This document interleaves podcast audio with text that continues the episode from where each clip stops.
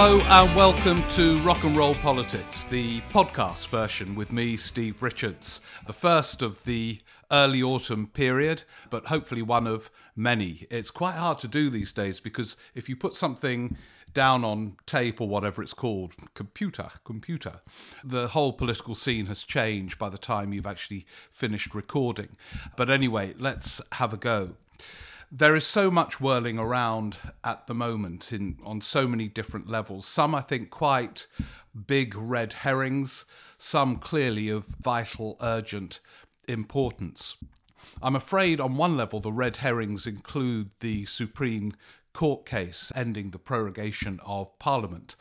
The device of Johnson and Cummings to prorogue Parliament had already failed because it was done to prevent Parliament from introducing a law obliging Johnson to ask for an extension rather than no deal at the EU summit. And that law had already passed. So, although it was a moment of great theatre, when the judgment was read out and potentially damaging that Johnson was fa- found to have acted unlawfully in proroguing Parliament. It's not central to the great drama being played out. Clearly, over time, it will be one of the many momentous consequences of Brexit that a Supreme Court has ruled as to when a government can and can't prorogue Parliament, which has other implications about this unwritten constitution that isn't working very well at the moment. But in terms of the fate of this government, in terms of what happens to Brexit, I think it's of limited significance or perhaps no significance at all. And that applies to some extent also with this heated debate about the violent language being used in political exchanges at the moment. I watched most of the debate on that first day back when the House of Commons returned, and Johnson's phrasing and juxtapositions are outrageous and without reason. They are part of a Trump like populism that he has decided to adopt, partly inauthentically, it's partly an act of imitation, Trump being the model, but it is partly him. He is basically a polemicist, a columnist that provokes, who forms phrases that stand out and um, make waves, and that's what he is doing as Prime Minister. But they aren't particularly shocking or distinctive in their outrageousness you just have to deal with them by framing alternative arguments. So Johnson has every right, we know it's dangerous, we know it's potentially potent, to frame a debate around Parliament versus the people. You just have to find ways of exposing the weakness of the argument. One of the most obvious is to say the people elected the Parliament, and did so, incidentally, well after the referendum had taken place. So, in terms of relevance, this Parliament is newer in terms of democratic outcomes than uh, the referendum. This Parliament was elected after the referendum. But anyway, he has a right to frame that argument. There is an argument that the referendum, that uh, stupid device introduced by the shallow David Cameron, incidentally, a shallowness uh, reinforced, I think, by his memoir, which I've read, and it sort of inadvertently makes more sense of him. He was not an enigmatic figure like some prime ministers are. He wasn't a prime minister of great depth, but somehow in the memoir, a naivety emerges in his reading of politics and people, which I hadn't really clocked before, and it partly explains the route he took towards this uh, referendum. But anyway, he called it. The people, in inverted commas, voted, and they voted by a majority to leave. And Parliament voted by a huge majority to hold the referendum, and then by a huge majority to trigger Article 50. Two mistakes by Labour. The one in that disastrous summer of 2015 when they decided to back the referendum, they didn't have to. And then again, when they decided to back the triggering of Article 50, when they didn't have to, they could have easily framed arguments not to do so. One of which would be we should only trigger Article 50 when we know what the government's Brexit plan is. They didn't have one, as we now know. And so there is a legitimacy to Johnson's argument. It is also absurd for the reasons I've just said that the people have subsequently elected the parliament uh, that is meant to be against the people. But the sort of shrieks of shock as if this is a completely outrageous world of debate is just uh, ignoring the past. The Thatcher era was accompanied by equally shrill language. She described miners, or some of the miners, as the enemy within, with an echo to the Falklands when she was referring to the Argentinian junta. She talked about the dangers of being swamped when reflecting on the numbers coming into the United Kingdom, not then, incidentally, from Europe. And there was throughout that period an intense and highly charged debate. In the early 80s, if Twitter was around, I can tell you it would be as intense and puerile and violent and all the other things that are on Twitter as it is now. There was then a debate between the uh, wets and the dries within the Tory party. The Labour Party was moving to the left, but that produced the schism with the SDP. It was kind of an epic politics of great intensity and anger and ideological fervour. And if Twitter had been around, there would have been rows. The BBC would have been attacked for using Enoch Powell too often on question time. The BBC would have got worked up about Twitter then and said that something wrong with the quality of political debate. They don't understand. We're trying to be impartial. It would have been very, very similar. Europe has obviously intensified things and notched it up to a different level because Europe, in inverted commas, has come to mean so many different things. Most of them absolutely nothing to do with what the European Union does and what the implications are for the UK if it leaves. For some Brexiteers, it's a fantasy about Britain standing alone in the world, being tough, being independent and assertive, and forming a close alliance with the United States for some of them, frankly, it's not that much different from the way they support the England football team. You know, this is us against them, and we are going to be free again from them. It's partly about kicking the establishment and so on. And for some Remainers, Europe, in inverted commas, has become a kind of ideal. It's internationalist. It's about moving from country to country. I remember and he, was sort of right about this when the debate about the euro was raging in the mid to late 1990s. I remember having a chat with Norman Lamont, who's quite a perceptive reader of politics, and he said that um, many of those who supported the euro believed that if we join the single currency, the UK joined the single currency, we would be able to sit on balconies drinking chilled white wine and eating olives well into the autumn because we would suddenly acquire all the uh, benefits of some of those European countries in terms of the climate and everything else. And he was, he, on one level, he was right that there was that side of it about it, a sort of desire to be European, in inverted commas. And that fuels some of the Remainer anxiety and depression now that Britain is turning its back on an international body and internationalism. And of course, that is also partly right, it is. Um, but in fact, Britain could still be internationalist outside the European Union. These are quite emotive arguments. It kind of means it's one of those debates that everyone can join in and feel angry about. Whereas I suppose in the early 80s, the anger was more confined to those who were who kind of understood monetarism, the impact of spending cuts versus Keynesianism and all that kind of thing. I don't know. I don't know. But I've got a feeling it would have been almost as intense if you had the social media that we have now in the early 80s and indeed the 70s, the miners' strikes of the early 70s. We had a three day week, power cuts, and all the rest of it. This is not that unusual in the intensity. Where it is darkly alarming is the threats to MPs. That has got much, much worse. A combination of this emotive issue and social media and the rise of a sort of angry far right and so on.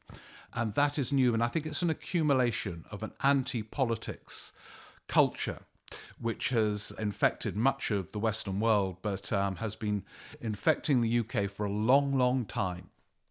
I remember in the New Labour era, which is now looked back on as a sort of model of stability, landslide governments, ideological debates about foundation hospitals, and so on. But there was a deepening, you could feel it, anti politics culture, fueled actually largely by the media. You know, New Labour, it was all about spin and lying and this kind of thing. It was, and it was, it wasn't. It was, it was a much more complicated, multi-layered picture, largely, whether you agree with them or not, of elected politicians trying their best to make this place a better place to live in uh, which also applied whatever you thought of the coalition to that coalition government on the whole.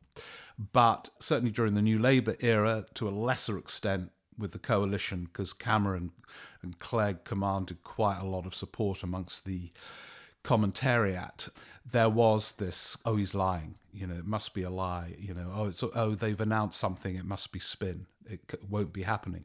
Sometimes, by the way, that was true that uh, Blair, Brown, and others mistook an announcement with implementation. You know, oh, Alastair, yeah, it's great. We're on the front page on this that housing announcement. We got it, got it on the Telegraph, and then they sort of forgot to build the houses. But on the whole, that was not the case, but that was how it was perceived. And of course, if as a voter, with all your instincts already pretty hostile, you then read that actually they're lying all the time, it's going to build up a loathing of these people. And it's now reached the point where some of them have to have security and all the rest of it. So that is new. I don't think would have happened in the 80s and the 70s, although again, you never quite know what impact social media and other factors might have had. But that's new. But the rest, I think, of this recent focus, this rather precious focus on the language of Johnson or the language of the other side, it's wholly okay for people to chant stop the coup. And there's nothing wrong with that. Now, it wasn't a coup, but you can see what they're getting at there. That was when uh, Johnson prorogued Parliament. It's a perfectly legitimate chant and no more extreme than some of the chants you got in the 60s, 70s, and 80s. And I think it's all right. It's outrageous. But if Johnson wants to call the Benn Act, which compels him not to do a no deal and to negotiate an extension, if he wants to call it the Surrender Act, let's frame arguments to show how absurd that term is to an act which actually protects Britain from falling off a cliff. It's not that difficult. But because there are so few elected politicians these days who can frame arguments powerfully, there is now a new move, which is to complain about the argument. Instead, you should frame arguments to counter it. Anyway, all of this, as I say, I think, while compelling, the Supreme Court, the rows about language, and all the rest of it, are irrelevant in the end. The key question is what happens with Johnson, the deal, if there is a deal, and what happens if he can't get a deal, does he obey the law? What happens if he doesn't? And so on. It's uh, quite interesting for me watching Johnson. I've just finished writing a book on modern prime ministers, which is just out now. By the way, I should add, it's called Prime Minister's Reflections on Leadership from Wilson to May. It starts with Harold Wilson and goes up to Theresa May. And one of the many interesting themes, and there are sort of recurring themes and patterns when in a kind of quite Shakespearean way when you look at these figures who have acquired the crown through one means or another. And one of them is the sheer hell of being a prime minister in a hung parliament, in effect, leading a minority government, or in Cameron's case, a coalition. It involves hard, unglamorous grind, day in, night out, wooing MPs on your own side, reaching out to other parties in order to get votes through the House of Commons. But if you do the hard and glamorous grind, although it exhausts you, and all prime ministers in hung parliaments emerged bewildered, exhausted, and depressed, you can keep going. And you can win quite a lot of votes. In the period I looked at at different points, Harold Wilson was leading a minority government after February 74. Callaghan's government became a minority government. He took over in 76 and lost in 79 and Major towards the end of his period. It was in effect a hung parliament. So it was in effect with Theresa May. She had that deal with the DUP, but they were not the most reliable of partners. And now Johnson. It's surprising actually how many, given our voting system is meant to lead to sort of strong and stable, to coin a phrase, government, how many hung parliaments there have been in modern times. And each of them with the exception of Johnson, have recognized in their different ways that they have to, as Major put it once to one of his party conferences when he was condemned as being weak and not as strong as Thatcher, he said to them, Look, I'm leading now in a hung parliament. This was towards the 97 election after 1992. Gradually, his majority got whittled away for one reason or another. And he said, I have no choice but to twist and turn. It doesn't mean I'm weak as a politician. I'm in a context where I have no choice but to do it. Sort of pleading with them to recognize that you can't be the Iron Lady, or in his case, the Iron Man, when you have no means to be iron like. Wilson lost quite a few votes after February 74 on key elements of his economic policies. But what he did quite cleverly was after February 74, he always planned ahead. He knew he was going to have a second election as soon as possible. He did in October. So, in those six months when it was a really hung parliament, he had five more seats than the Tories. He just plucked the sort of cherry like proposals from his manifesto, put them forward, implemented them, got them through, sometimes with Tory support, and then held an election in October where he won just a small overall majority. What Callaghan did was to focus on keeping his party together, his cabinet and his parliamentary party, hugely divided on every issue under the sun, from economic policy to the role of the state and, of course, Europe. And uh, did one other thing. That wasn't enough. He was good. I mean, he, did, he kept his cabinet together brilliantly. But he had to reach out to another party to keep the show on the road, and he formed a pact with the Liberals and quite a close relationship with David Steel. It's an example of the Liberals working with Labour, and uh, Jo Swinson should take note of this. They don't always have to turn to the Conservatives, but she has unsubtly and, and in a way which exposes her inexperience, ruled out any even short term arrangement with uh, the Corbyn leadership just to get this thing sorted Brexit. Anyway, that worked quite well for Callaghan, even though it was hell. He lost votes. They had round the clock meetings of the cabinet and so on. But he kept the show on the road for three years.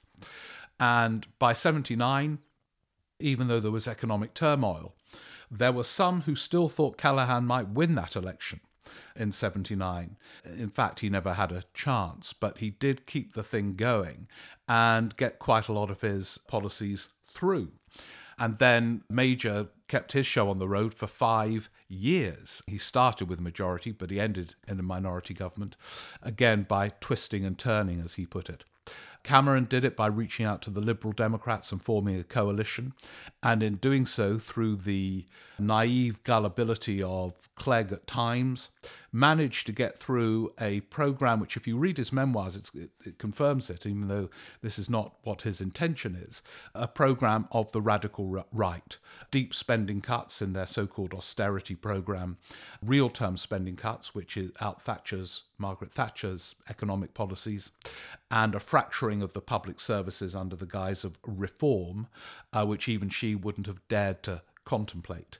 So they got a lot through, but they had to reach out to the Liberal Democrats. May had to reach out to the DUP and tried hard and failed to keep her cabinet on board. She suffered more resignations than any prime minister. She just wasn't good at it, which is why I'm quite impressed with Callaghan, a deeply unfashionable political figure. He kept his government together. There were no cabinet resignations over policy under him when there really could have been many, many times. So this is just what you have to do. It's not a, a, sort of recipe for impressive leadership. It's not glamorous. You cannot preach and proclaim and then do in those circumstances, but the circumstances are what they are. And Johnson has done something quite extraordinary. He's come in and behaved as if he had a majority of about 500, made the most unswerving pledges Dordai, out, out. We're out on October the 31st. Dordai, Dordai. He has made his already precarious parliamentary position much worse by kicking out the likes of Hammond and Letwin and Soames and Clarke. I still can't believe it when I see Philip Hammond on television. You see the label, they call it the Aston. Philip Hammond, independent. Johnson has turned Philip Hammond into a revolutionary figure. And this is just the way you can't behave in a hung parliament. However much you want to um, disrupt and cause a sense of bewildering chaos through which you emerge triumphant, the circumstances won't allow you to do it. And some people, when I've reflected on this at live shows in Edinburgh or in London, say, well, surely he has no choice but to to do this. That Brexit gives him no choice, and and the answer is he does have limited choices, but that wasn't the only one. To sort of go for broke, to put in a hardline Brexit cabinet, to to create this situation where he's in a minority in Parliament and so on. There is a majority in Parliament for a soft Brexit, but he opted for this sort of hardline approach. And uh, you can see why the Brexit Party is breathing down his neck. But the pattern suggests that seeking to become Brexit Party like only leads leaders towards their doom.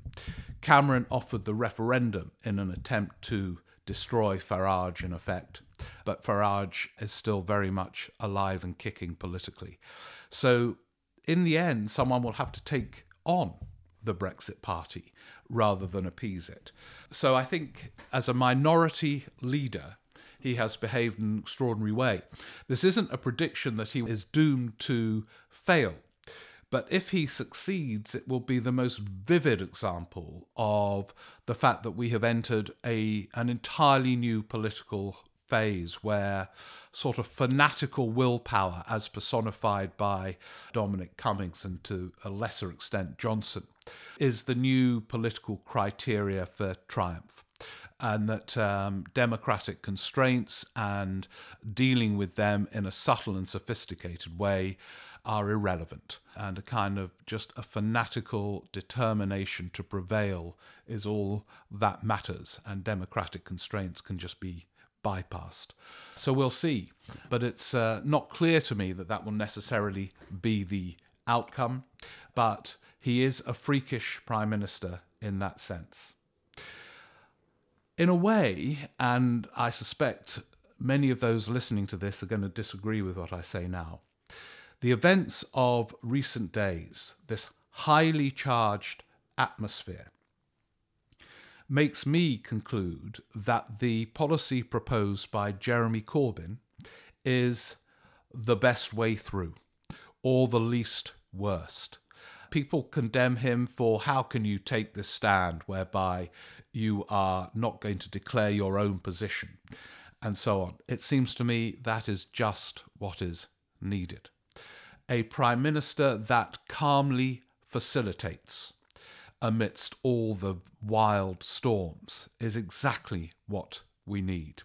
Not one like Johnson saying, oh, we're out, Dordai, uh, uh, the law, we're, we're still out, October the 31st.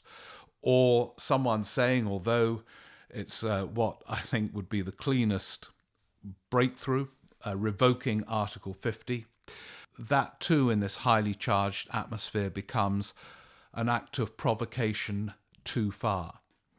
But for Corbyn to say, and I think it is almost his authentic position, that if I were to become Prime Minister, I would facilitate a referendum between Remain and a soft Brexit that is deliverable, rather than these incredible Brexit propositions that have been put for three and a half years by various Brexiteer Tory administrations, would be fraught with difficulty but would uh, be, I think, the least worst route. And is I don't understand why so many people say, "Oh, what a disaster!" How how do you explain that on the doorstep? And the answer is, on the doorstep, you would say that what Labour is proposing is a referendum. It will transform the debate because it will be between Remain and a soft Brexit, where we still remain economically close to the European Union. So, a more realistic break, which really would put an end to the whole debate because there wouldn't be years of further negotiations about trading arrangements. That would be sorted out in the soft Brexit.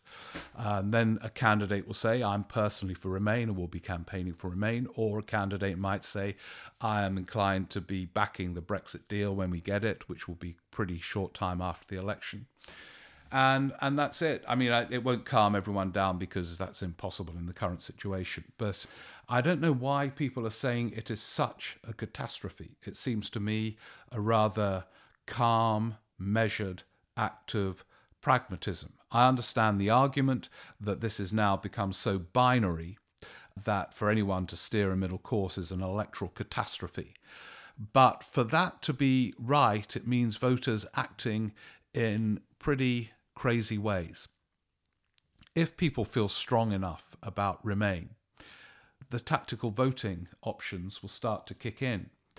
And then people say, oh, yeah, but I would prefer Johnson in power than Corbyn, in which case they don't really care that strongly about Remain because they are then condemning the United Kingdom to a hard Brexit under Johnson. But if they do feel strongly about it, they will vote tactically and get a referendum, uh, which is what they have wanted. The other thing about Corbyn is this that one of the dangers, and I think this is a real danger, is if there were to be a referendum and Remain were to win, you could get a real sense of terrible despair from Brexiteers who fear, certainly in the north of England, who the, the so-called left behind and all the rest of it, who fear that having been in inverted commas that dangerous word which should be banned but can't be, who feel betrayed by the sort of economic liberalism since 1979 to now, would just despair. Their one act of rebellion and the old lot got their act together and prevented them from prevailing. But that could not be said if Corbyn were Prime Minister. If Corbyn were Prime Minister and Britain stays in the European Union, the so called left behind and all the rest of it could hardly look at that government and say, oh, here we go, it's back to Blair, Cameron, Clegg, they won again on every front, because there would be changes galore happening under that government and would do, I suspect, under a minority administration too. So, if you're bothered about Remain with the intensity that the debate suggests, a hell of a lot of people are bothered. I don't see why the Corbyn proposition is as crazy as virtually everyone I speak to tells me it is. But maybe I'm missing something in this. Uh, sequence is easy to miss something because it's it's on so many so many different layers. So we'll have to wait and see. I suspect that this talk of a national government, a short-term national government under Ken Clarke or Harriet Harman won't happen. It just seems to me it involves so many leaps that it won't happen. It reminds me a bit of when, after the 2010 election, Gordon Brown stayed on and tried to form a coalition with the Welsh nationalists, the Scottish nationalists, the Liberal Democrats, and so on. And um, it just all became too much in the end, and and you know it, it, it I can't see the leaps being made. Uh, so who knows what will happen? the, the only way out for Johnson, it seems to me, and it's not a whole way out, there is no clear route for anyone in this drama, would be to basically come back with May's deal, blame this parliament and the judiciary that he couldn't get the deal that he wanted or that he can't leave without a deal. Two propositions he would have happily considered, but he has been blocked by the establishment from doing it and saying, look, here's May's deal. I've always said we'll leave on October the 31st, and under me, I will liberate Britain from the shackles of the European Union in the second stage of the negotiations. And maybe he'll get enough of the hardline ERG group to back it just because they want to get out. And there may be some Labour MPs naive enough to fall into what would be a very big trap, and he gets it through. And then in November, the transition kicks in, so nothing will have changed. The pound will have gone up. People will say, oh, yeah, you know, all these Brexiters, I told you, told you, all you predicted it all go wrong. Everything feels exactly the same. And of course, that won't last for very long. All the debates will resurface about supply chains because they don't want to be in the customs union and all the other arrangements will have to be negotiated. It will take more than the transitional period to do it because these things do. There can't be a trade deal with the US until the one with the much bigger market of the European Union has been sorted out. So we would soon return to crisis but not in November if he decided to call an election days after he had taken Britain out. So that's what I would do if I were him. He might not pull it off. It would be the most outrageous act of chutzpah because he's condemned May's deal thousands of times. But that, it seems to me, is his only route towards a possible election win at the end of this year. If that doesn't happen, and he has shown no sense so far that it will, Although I think the one thing he's saying that is truthful is that he wants a deal. He'd be crazy not to want a deal. But there's no evidence that enough progress is being made on the alternative to the Irish backstop. So he would have to convince people that he's been forced into it. Uh, it's incidentally not true. He, he would never have got his stuff through if the Benn Act hadn't been passed.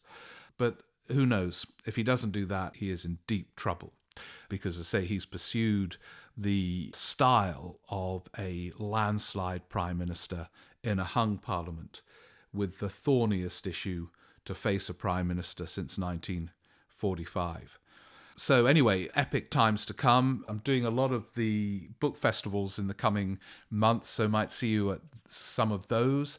If you can't make those, the book's out, and I'm doing a live show at King's Place on the historic date of October the 31st in London. So um, I, who knows where we'll be by then, but it will be historic. Most of the tickets are sold out. It's in Hall 1 in King's Place. I think there are a few tickets left on the balcony, which is a great view. It's a lovely hall. And then I'm doing another one there in December as a kind of Christmas rock and roll politics. And I'll be back here very soon. But thank you all for listening. See you next time. And who knows what form next time will take.